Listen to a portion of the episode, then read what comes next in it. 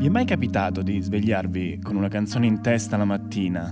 Una canzone che magari poi continuate a canticchiare mentre fate la doccia e poi uscite di casa e al bar oppure al primo negozio che incontrate per strada c'è una radio che sta suonando proprio quella canzone. E magari è una canzone di 10 o di 15 anni fa e non c'è nessun motivo per cui vi sia venuta in mente a voi quella mattina, né c'è nessun motivo per cui la radio dovrebbe trasmetterla proprio quel giorno, eppure succede. Oppure invece vi è capitato di essere lontani da casa, centinaia di chilometri dall'Italia e iniziare a pensare a un amico che non sentite da tanto tempo e proprio in quel momento girate l'angolo e lo incontrate per strada. Solo che non siete nelle vostre città, ma siete per caso entrambi a Tokyo, a Seul o a Berlino. Ecco, quante storie di questo tipo avete raccontato o avete ascoltato raccontate da altri e quante volte avete pensato che certe coincidenze fossero veramente troppo assurde per essere vere?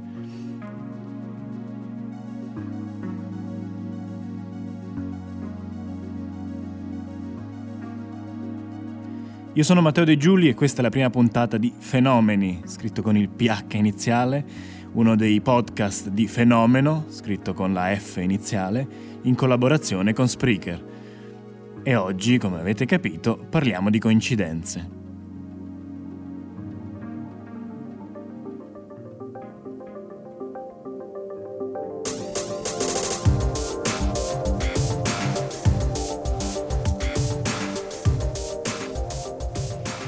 Nel 1972 Anthony Hopkins è famoso ma ancora non è famosissimo, non è ancora davvero Anthony Hopkins. Viene dal teatro, ha iniziato a fare qualche film, eh, qualche serie tv e nell'estate del 1972 viene scritturato per interpretare un ruolo da coprotagonista in un film tratto da La ragazza di via Petrovka la ragazza di Via Petrovka era un libro scritto da George Pfeiffer, libro che in quegli anni aveva avuto un discreto successo, è fondamentalmente una commedia romantica dove una ballerina russa si innamora di un giornalista americano e il KGB cerca di separarli. Is the girl from Petrovka, co-starring Hal Holbrook and Anthony Hopkins. How'd you like to come back to my apartment? Oh, what a marvelous idea. I thought you'd like it. Christ, what is it? I will satisfy your lust and give you my body once a week in exchange for the use of your apartment, including bathroom. She's a high spirited ballerina. He's a U.S. correspondent. Get down. Get down. Get down. Goldie Hawn and Hal Holbrook star in the heartwarming love story that knows no boundaries The Girl from Petrovka. Il film eh, poi è stato un flop, non è neanche mai arrivato in Italia, per esempio.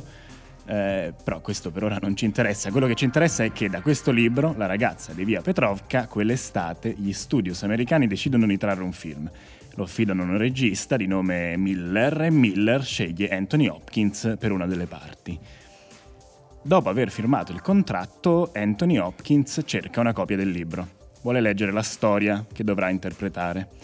E la cerca, cerca il libro nelle librerie attorno alla stazione di Leicester Square a Londra, dove vive, e va in un quartiere ben fornito di librerie, cerca ovunque, ma niente, non trova il libro. Chiede la ragazza di via Petrovka ovunque, ma è finito ovunque.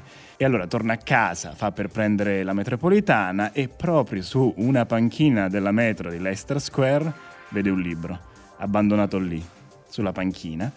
Lo prende, lo prende in mano, lo sfoglia ed è La ragazza di via Petrovka, il libro che voleva comprare. Assurdo, coincidenza pazzesca, che non finisce qui però perché qualche mese dopo, durante le riprese del film, Anthony Hopkins incontra l'autore del romanzo, George Pfeiffer, e gli racconta tutto quanto, gli racconta, sai, stavo cercando il tuo libro ovunque, mi stavo, no, mi stavo dannando quella mattina a Leicester Square e poi l'ho trovato per puro caso sulla panchina della metro. Pfeiffer è divertito, prende in mano la copia del libro di Hopkins e si accorge di una cosa. Quella copia lì usata, tutta sottolineata e annotata, è sua, è la copia personale di Pfeiffer. Copia che lo scrittore aveva regalato a un amico qualche mese prima, ma che a questo punto il suo amico aveva perso da qualche parte a Londra, proprio in quei giorni, e che quella mattina di qualche mese prima, proprio quella mattina, proprio Anthony Hopkins aveva trovato proprio a Leicester Square, proprio su quella panchina, proprio dopo aver cercato ovunque il libro in libreria e non averlo trovato. Ora, qual è la probabilità che una cosa del genere accada sul serio? Questa storia qui è stata verificata e controllata ed è uno dei casi di studio più affascinanti e più interessanti anche per i matematici e viene tirata fuori proprio dai matematici, viene citata ogni volta che si parla di probabilità e di leggi dei grandi numeri. Perché? Fondamentalmente perché fa capire che anche davanti a storie apparentemente così assurde e pazzesche, magiche, surreali, i matematici non si scompongono poi tanto perché sanno che tutto sommato anche le cose più improbabili sono destinate poi a succedere. Allora, uno dei libri divulgativi di maggior successo su questi temi l'ha scritto David Hand, eh, si chiama Il caso non esiste, in Italia pubblicato da Burr, e questo libro parte proprio dall'aneddoto su Anthony Hopkins. Qual è la probabilità che una cosa del genere accada? Si chiede appunto Hand. Una su un milione, una su un miliardo, in ogni caso valori tanto piccoli ci spingono già ai limiti della credibilità. Suggeriscono una spiegazione basata su forze e influssi di cui non abbiamo consapevolezza e che seguendo una traiettoria circolare hanno condotto quel libro a Hopkins e poi a Pfeiffer. Ehm, c'è un altro libro scritto da un matematico, Joseph Mazur, e si chiama Travolti dal destino, pubblicato questo qui dal saggiatore, dove Mazur, da matematico, prova a dare una traduzione appunto numerica alle forze e agli influssi dietro le coincidenze che ci sembrano così assurdi e paranormali. E Mazur parla di un altro caso di studio interessante, poi torniamo anche a Anthony Hopkins, ma intanto Mazur parla di un altro caso di studio interessante che è quello di Joan Ginter. Ora, Joan Ginter è una professoressa di matematica in pensione che vince per quattro volte la lotteria in Texas. Nel 1993 5 milioni e 400 mila dollari, poi 2 milioni di dollari, poi dopo un altro paio d'anni altri 3 milioni di dollari e poi 10 milioni di dollari. Come ha fatto? Allora, la probabilità che una cosa simile eh, accada a una particolare persona è pari a 1 su 18.000 sestilioni, che sarebbe un 18 seguito da 24 zeri. Ed è talmente bassa che dovrebbe capitare a quella persona soltanto una volta ogni quadriglione di anni, quindi un 1 seguito da 15 zeri. E quindi sì, in effetti quella che è capitata a John Ginter è una fortuna incredibile Qualcuno ha pensato, o pensa tuttora, che Joan Ginter, che è una professoressa di matematica in pensione con un dottorato a Stanford, eh, abbia raggirato il sistema o abbia trovato in quei 18 anni un modo, insomma, di violare l'algoritmo della lotteria. Allo stesso tempo, però, invece, quello che è capitato a John Ginter eh, doveva pur capitare a qualcuno. E questo è il punto. Proprio che Joan Ginter vinca la lotteria del Texas quattro volte nella vita è un evento straordinario ok, ma che qualcuno in una popolazione di 320 milioni di americani, alcuni dei quali giocano ogni giorno, alla fine, dopo anni, vinca quattro volte la lotteria del Texas è un evento più che normale. Ora, Mezur ci prova a fare anche i calcoli sopra, potete andarli a vedere eh, nel libro, e dice Mezur che in un arco temporale di 18 anni la probabilità che qualche persona vinca quattro montepremi da qualche parte nel mondo è estremamente vicina a uno su uno, quindi la matematica certezza.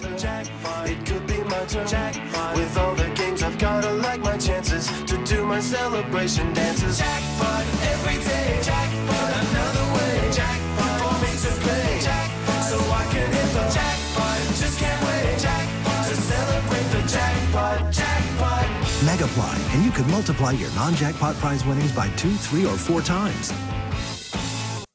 Al caso di Anthony Hopkins invece Mezzor ha provato anche a costruire un modello difettoso ovviamente, però che cerca di costruire in maniera numerica le effettive probabilità che Anthony Hopkins aveva di trovare quel libro lì. E scrive Mazur tenendo conto del numero di libri lasciati nelle stazioni dei treni, del numero delle librerie nel centro di Londra, del numero delle copie vendute dalla ragazza di via Petrovka, eccetera, eccetera, dopo dei calcoli e approssimazioni che noi facciamo, che ci fidiamo, Mazur arriva a dire che la probabilità che qualcuno, che a qualcuno succeda qualcosa di simile alla cosa che è successa a Anthony Hopkins quella mattina è una quotazione simile a quella di ottenere una scala reale a poker, quindi suona già in maniera diversa così, difficile ma non impossibile. Quello che ci dicono i matematici in fondo è che l'universo è costruito in modo tale per cui eh, le coincidenze sono inevitabili. Quindi ciò che è straordinariamente improbabile deve accadere e eventi di probabilità quasi nulla, prima o poi anche quelli accadranno. E però, e cito appunto ancora David Hand, eh, anche se sappiamo che le cose vanno così, il nostro cervello eh, questo non lo accetta. E questa forse è la cosa più interessante di tutta la vicenda. Cioè, eh, a volte si verificano fatti che appaiono talmente improbabili, talmente inattesi e inverosimili, che noi pensiamo subito che ci sia qualcosa dietro, cioè qualcosa che non comprendiamo, qualcosa che a volte chiamiamo destino, fato o magia, comunque qualcosa il che ci porta a parlare adesso di Philip K. Dick. Allora, Philip Dick, un bignami per chi non l'ha mai letto.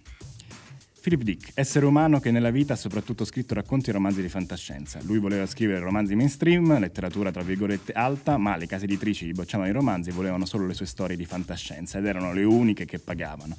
Così Dick visse in una situazione personale costantemente instabile dal punto di vista economico e anche dal punto di vista mentale L'equilibrio psichico di Dick fu sempre molto precario, sempre sotto psicofarmaci e anfetamine, era in preda a ansie, complotti e paranoia e i suoi romanzi finiscono spesso, i suoi romanzi di fantascienza, per parlare di realtà alternative, artificiali, di complotti governativi, di alterazioni e di crisi di identità. Ok, fine del Bignami. Allora, parliamo di Philip Dick perché c'è un episodio in particolare nella vita e nelle opere di Dick che qui ci interessa. Lo racconta lo stesso Dick in un suo saggio, dal titolo bellissimo tra l'altro, Come costruire un universo che non cada a pezzi dopo due giorni. Allora, leggo, è Dick che parla. Nel 1970 ho scritto un romanzo intitolato Scorrete lacrime, disse il poliziotto, altro titolo pazzesco. Uno dei personaggi è una ragazza di 19 anni, Katie, che ha un marito, Jack. In breve, Katie lavora per il racket e ha una relazione con un ispettore di polizia.